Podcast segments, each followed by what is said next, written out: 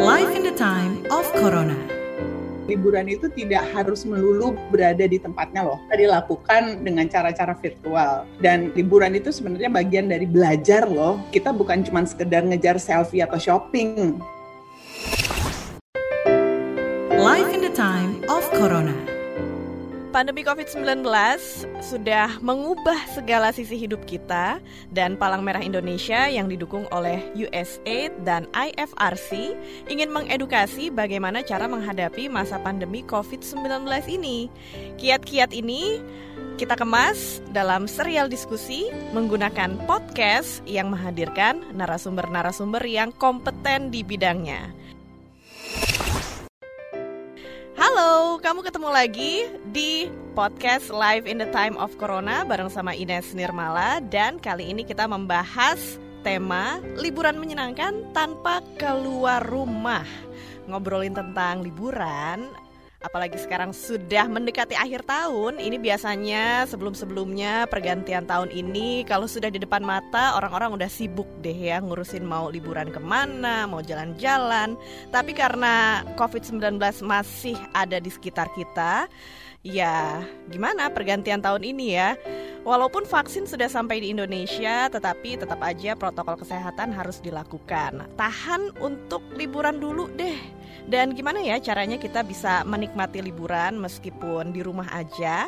Podcast Live in the Time of Corona episode kali ini ngebahas soal liburan menyenangkan tanpa keluar rumah bareng sama Inga Tumiwa Bahren, seorang clean eating practitioner, writer of Eating Clean and Unschooling Books, dan juga certified life coach.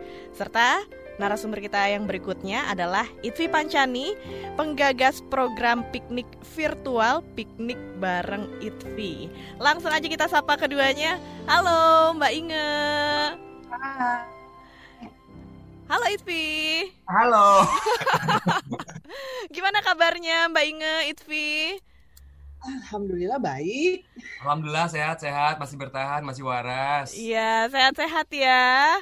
Seneng banget deh Mbak Inge dan Itvi bisa gabung di podcast live in the time of Corona episode kali ini. Senang Terima juga. kasih sudah diajak bergabung. Iya, di akhir tahun ini gitu ya kita menghadapi masih menghadapi situasi pandemi gitu ya dan kita juga mau liburan ya bisa sih gitu. Tapi kan ini kita masih juga harus mematuhi protokol kesehatan. Dan saya ini ya di waktu senggang Cila. Waktu senggang saya buka Instagram. Ini saya ngefollow Mbak Inge dan juga Itvi. Saya sering lihat lah ya uh, feed yang diposting sama Mbak Inge sama Itvi. Nah kalau Mbak Inge ini yang aku lihat di Instagram, Mbak Inge tuh kan aktif banget ya. Walaupun di rumah aja ada aja kegiatan yang dilakukan gitu. Iya kan? Nah gimana sih Mbak Inge uh, membuat masa pandemi ini tetap menyenangkan walaupun di rumah aja? Um, simple sebenarnya kembali ke kreativitas sih. Kalau kita memang dari kecil selama hidup kita dibiasain untuk kreatif, kreatif mencari solusi ya, bukan Mhm. cuma kreatif berkreasi menciptakan sebuah hasil karya misalnya karya seni. Kreatif kan sebenarnya artinya tuh eh, bisa memikirkan sesuatu entah itu solusi eh, yang relevan untuk hidup dengan situasi yang ada itu kreatif. Jadi di saat lagi pandemi seperti ini aku merasa yang ditantang itu kreativitas sih. Gimana caranya supaya di rumah dengan dinding dan rute yang eh, dari hari ke hari sama, kamar tidur, kamar mandi, dapur, ruang makan, ruang tengah, tiap hari kan rute sama ya. Tapi bagaimana caranya menyelipkan kreativitas di antara dinding-dinding rumah itu. Jadi em, kalau kita bicara kreativitas, aku karena orang yang suka nonton film, suka eh, baca buku, suka menghayal, ya em, batasnya nggak ada. Kalau kita bicara kreativitas itu no limit gitu kan. Sebuah gelas pun bisa dijadiin alat musik kan kayak gitu. Iya. Sebenarnya kalau kita punya kreativitas dan kita bawa kreativitas dalam kehidupan sehari-hari di rumah, kegiatan di rumah tuh bisa menyenangkan. Dan kuncinya adalah semuanya playful aja. Jadi eh, bawa jiwa jiwa senang main gitu loh. Jangan bawa serius saja. Ya yang saya orang tua ya anak-anak semuanya dibangkitkan aja jiwa playfulnya. Jadi otomatis di rumah tuh pakai baju tuh short, short santai supaya semua kebawa dengan suasana playful. Kemudian yang saya bangun di rumah supaya nggak ada uh, apa kalau saya bikin kegiatan nih, saya udah misalnya saya bikin yuk nonton bersama di rumah, padahal nonton bersamanya di kamar saya ya, tapi pakai tiket-tiketan, pakai panggilan-panggilan yang pintu teater mama sudah dibuka. Oh, gitu. itu kan kreativitas tapi um, semuanya harus berpartisipasi. Jadi sebelum kita uh, gelar sebuah acara, kita tanya, yuk mau nggak, mau nggak, mau nggak, semua ikut ya, semua participate ya. Jadi supaya semuanya ikut seru-seruan. Kalau nggak partisipasi semua ya di rumah tuh kesannya jadi boring, jadi sendiri-sendiri, jadi sepi. Biar nggak bosen banyak cara, banyak kreativitas yang bisa dilakukan ya sama anggota keluarga kita di rumah. Dan pastinya dengan di rumah aja bisa dipastikan kalau kita lebih minim risiko terpapar COVID-19. Tadi udah diceritain gimana aktivitasnya Mbak Inge di dalam rumah gitu ya, supaya nggak bosen juga. Nah kalau Itvi nih, mungkin yang biasanya tahun-tahun sebelumnya pergi traveling ke mana-mana, ke Europe lah, wah pokoknya banyak negara deh ya. Ketika stay aja di rumah ada rasa kebosanan nggak sih? Di awal-awal pandemi sih rasa bosan banget. Bukan bosan lagi, busuk sebusuk-busuknya. karena benar-benar nggak bisa ngapa-ngapain karena belum menemukan itu tadi. Uh, Sebenarnya udah terbiasa hidup dalam dunia kreativitas, dunia kreatif lah ceritanya. Tapi nggak tahu kenapa tiba-tiba agak sedikit mentok di awal-awal sampai pada akhir tuh, ya udah gue menyerah aja deh. Gue menjadi tukang jus aja daripada gue ngapa-ngapain waktu itu mm. di bulan sekitar Maret, April sampai pada akhirnya ya udah uh, selain uh, apa namanya mengisi dengan membaca, nonton, kemudian juga uh, video call dan lain sebagainya. Kok gini-gini doang gitu? Gue nggak mau segini doang gitu kan. Awal I've been traveling all around the world gitu ya. Terus udah gitu kenapa gue nggak saatnya untuk berbagi cerita gitu. Terpikir waktu itu dengan uh, banyak kan uh, Instagram live, live, dikit-dikit live, dikit-dikit live, ngebahas masakan live, ngebahas mengenai kehidupan sehari-hari live, ngebahas mengenai bagaimana seluk beluk kehidupan live, bagaimana caranya untuk mengatasi supaya nggak bosan live semuanya Instagram semuanya kan. Mm -hmm. Cuma gue bilang waktu itu ah kalau Instagram live semuanya semua ikut kon live kayaknya gue uh, asik gitu. ya udah akhirnya dengan prinsip bahwa ya kita kalau orang kreatif kalau nggak mau kere harus aktif ya udah bergerak oh, lah gitu. gitu. kalau nggak mau kere harus aktif ya. Kreatif. ya, kalau nggak mau kere harus aktif dong kayak Mbak Ingat tadi ruang kreativitas itu kan sebenarnya nggak terbatas gitu kan ya. Terus jangan diblok lah semua berbagai macam hal yang ada di sekitar kita itu karena sejatinya seorang optimis itu bisa melihat ada banyak kesempatan dalam sebuah dalam dalam dalam kesulitan gitu loh. Pada akhirnya ya udah aku mencoba untuk oke okay, coba buka mata buka hati berbagai macam aktivitas gue jabarin deh gitu kan. Ya udah akhirnya berkreasi waktu itu dengan uh, ingat ah iya kan kalau waktu waktu sebelum traveling kalau mau pre research uh, departure itu suka ada uh, aku ngeriset lewat uh, virtual tour dari Google uh, Art and Culture misalkan. Mm -hmm ya. Ngelihat museum ngelihat ngelihat destinasi wisata istana kastil apa segala macam itu lewat si virtual tour. Yang pada akhirnya tiba-tiba nongol lah di Instagram feed itu ada teman yang dia bilang gini uh, dia mengajak ya siapa yang mau lihat virtual tour? Ada mahasiswa dari Indonesia yang tinggal atau lagi belajar di Copenhagen. Terus dia berkreasi dan virtual tour. Udah aku ikut aja deh gitu. Mm -hmm dan mulailah di situ begitu ngeliat bagaimana cara dia mandu virtual tour dengan teknologi hanya menggunakan Google Map aja. Ya, gini mah gue juga bisa gitu. Oh gitu. Jiwa kompetitifnya mulai muncul dan uh, udah mulai terpanggil gitu. Ah, coba berkreasi dan ini bisa menjadi salah satu cara untuk kita berbagi kan. Karena aku percaya the more we give, the more we are loved gitu ya kalau kita semakin banyak berbagi gitu kan, entah itu melalui cerita, lewat kreativitas yang kita punya, lewat karya yang kita punya, ya insya Allah kita bisa mendapat banyak hal, ya mau rezeki kayak mau network kayak mau apa pun juga. Mulailah di situ pada akhirnya aku uh, ikut pelatihan Mm. Jadi mengisi, jadi mengisi dengan ya webinar-webinar, ikut latihan-latihan, termasuk salah satunya adalah pendidikan dan pelatihan si virtual tour itu. Mulailah di situ mulai bergairah. yang busuk-busuk menyingkirlah kalian gitu kan. Uh. Akhirnya ya sudahlah dari situ mulai mencoba berkreasi, mengisi waktu dengan uh, membuat rancang virtual tour supaya nggak bosen dan akhirnya ya jadilah produk-produk virtual tour dari waktu ke waktu dari hari ke hari dan sampai sekarang ya masih alhamdulillah nggak bosen jadinya kehidupan uh, di balik pandemi ini. Wah ternyata gitu ya cerita awalnya Itvi ini bikin iya. virtual yeah. tour ya. Tapi gini loh bedanya kalau kita uh, dulu uh, sebelum-sebelumnya kita datang ke tempat wisata itu kita bisa ngerasain ambience-nya, kita bisa ngerasain suasananya gitu kan. Wah, udara di Eropa berbeda sama di Indonesia, misalnya kayak gitu ya. Uh, tapi gimana nih, uh, lewat virtual tour masih bisa nggak sih kita ngerasain apa yang dirasakan dirasakan pas kita real traveling gitu?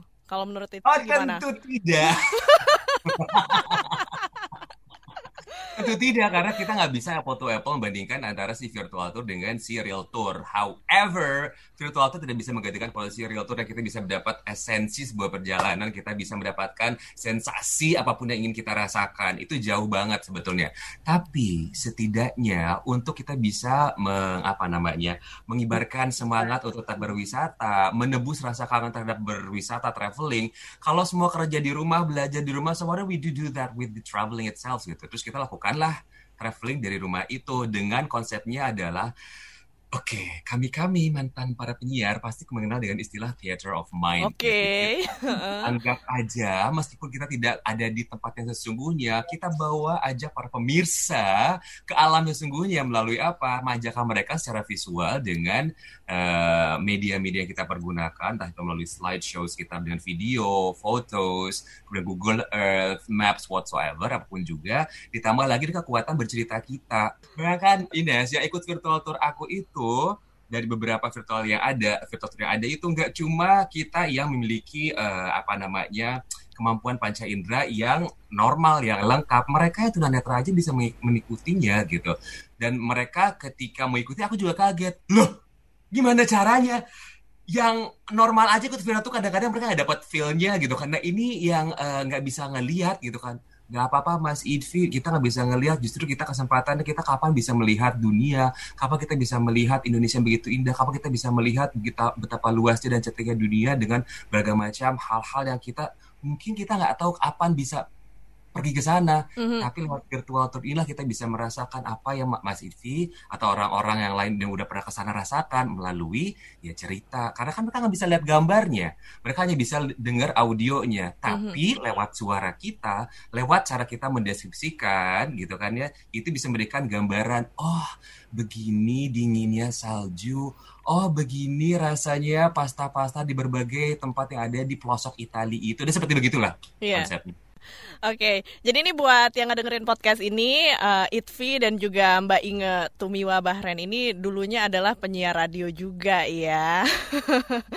nah, Mbak Inge ini juga adalah seorang penulis buku unschooling dan juga certified life coach gitu ya. Mbak Inge kalau melihat uh, traveling atau liburan dalam konteks untuk mendapatkan pengetahuan dan wawasan dan dalam konsep unschooling ini kayak gimana sih Mbak? Basically kami sekeluarga adalah orang yang kalau liburan dari dulu dari sebelum masa pandemi pun tidak tidak suka liburan yang standar gaya turis.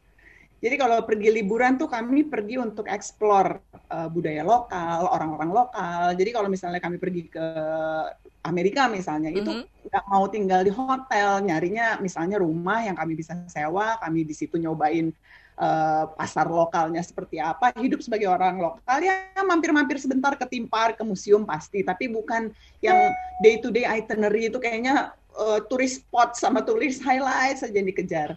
Jadi uh, dari dulu memang gaya liburan kami seperti itu dan juga lebih senang eksplorasi entah itu ke gunung, entah itu ke sungai, entah itu, pokoknya ke alam itu senang banget.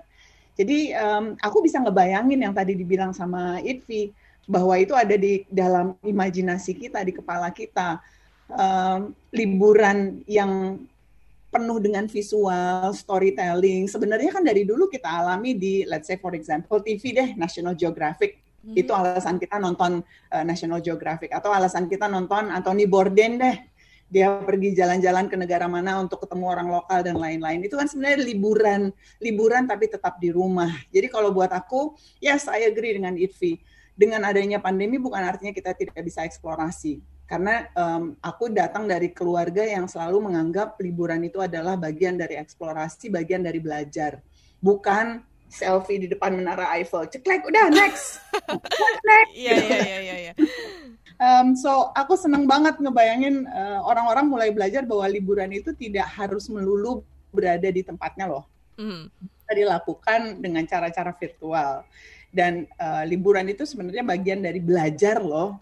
Kita bukan cuma sekedar ngejar selfie atau shopping. Kita kita belajar belajar culture, belajar uh, history, kita belajar tatanan uh, isu-isu sosial yang berlaku di negara yang bersangkutan itu semua belajar. Jadi di dalam unschooling, liburan plays a big part of our um, education karena kita tahu daripada belajar di kelas belajar geografi sama history bawa aja anaknya ke sana lah belajar history sama geografi langsung di tempat aja deh gitu kan atau daripada belajar tentang perang-perang apa di uh, buku mendingan nonton aja film tentang perang dunia kedua lebih seru lebih asik pakai visual pakai storyteller lagi kan hmm. lebih enak jadi yes I agree uh, cara-cara uh, virtual seperti itu sangat menyenangkan karena liburan seharusnya tidak hanya uh, melepas penat tapi juga ada makna-makna pembelajaran.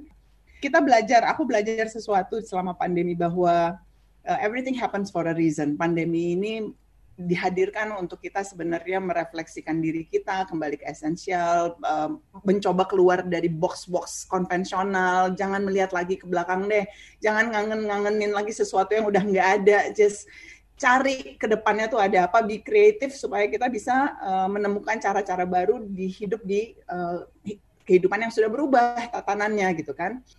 Jadi uh, dengan dengan menerima sebenarnya accepting bahwa uh, aku nyebutnya bukan accepting health protocols ya. Aku lebih senang nyebutnya di antara keluarga kami adalah accepting the new ways of life karena we are now living with COVID-19 kan mm -hmm. gitu. Mm -hmm. Kalau kita aware dan kita accept kondisi itu, di dalam hati tuh nggak ada nggak ada pertentangan gitu loh. Di dalam batin tuh nggak ada pertentangan yang bikin akhirnya cuman wah dulu kalau liburan gini, dulu kalau olahraga bisa gini, dulu kalau kongko-kongko sama teman bisa gini. Pertentangan itu jadi hilang karena we're now accepting bahwa this is life sekarang.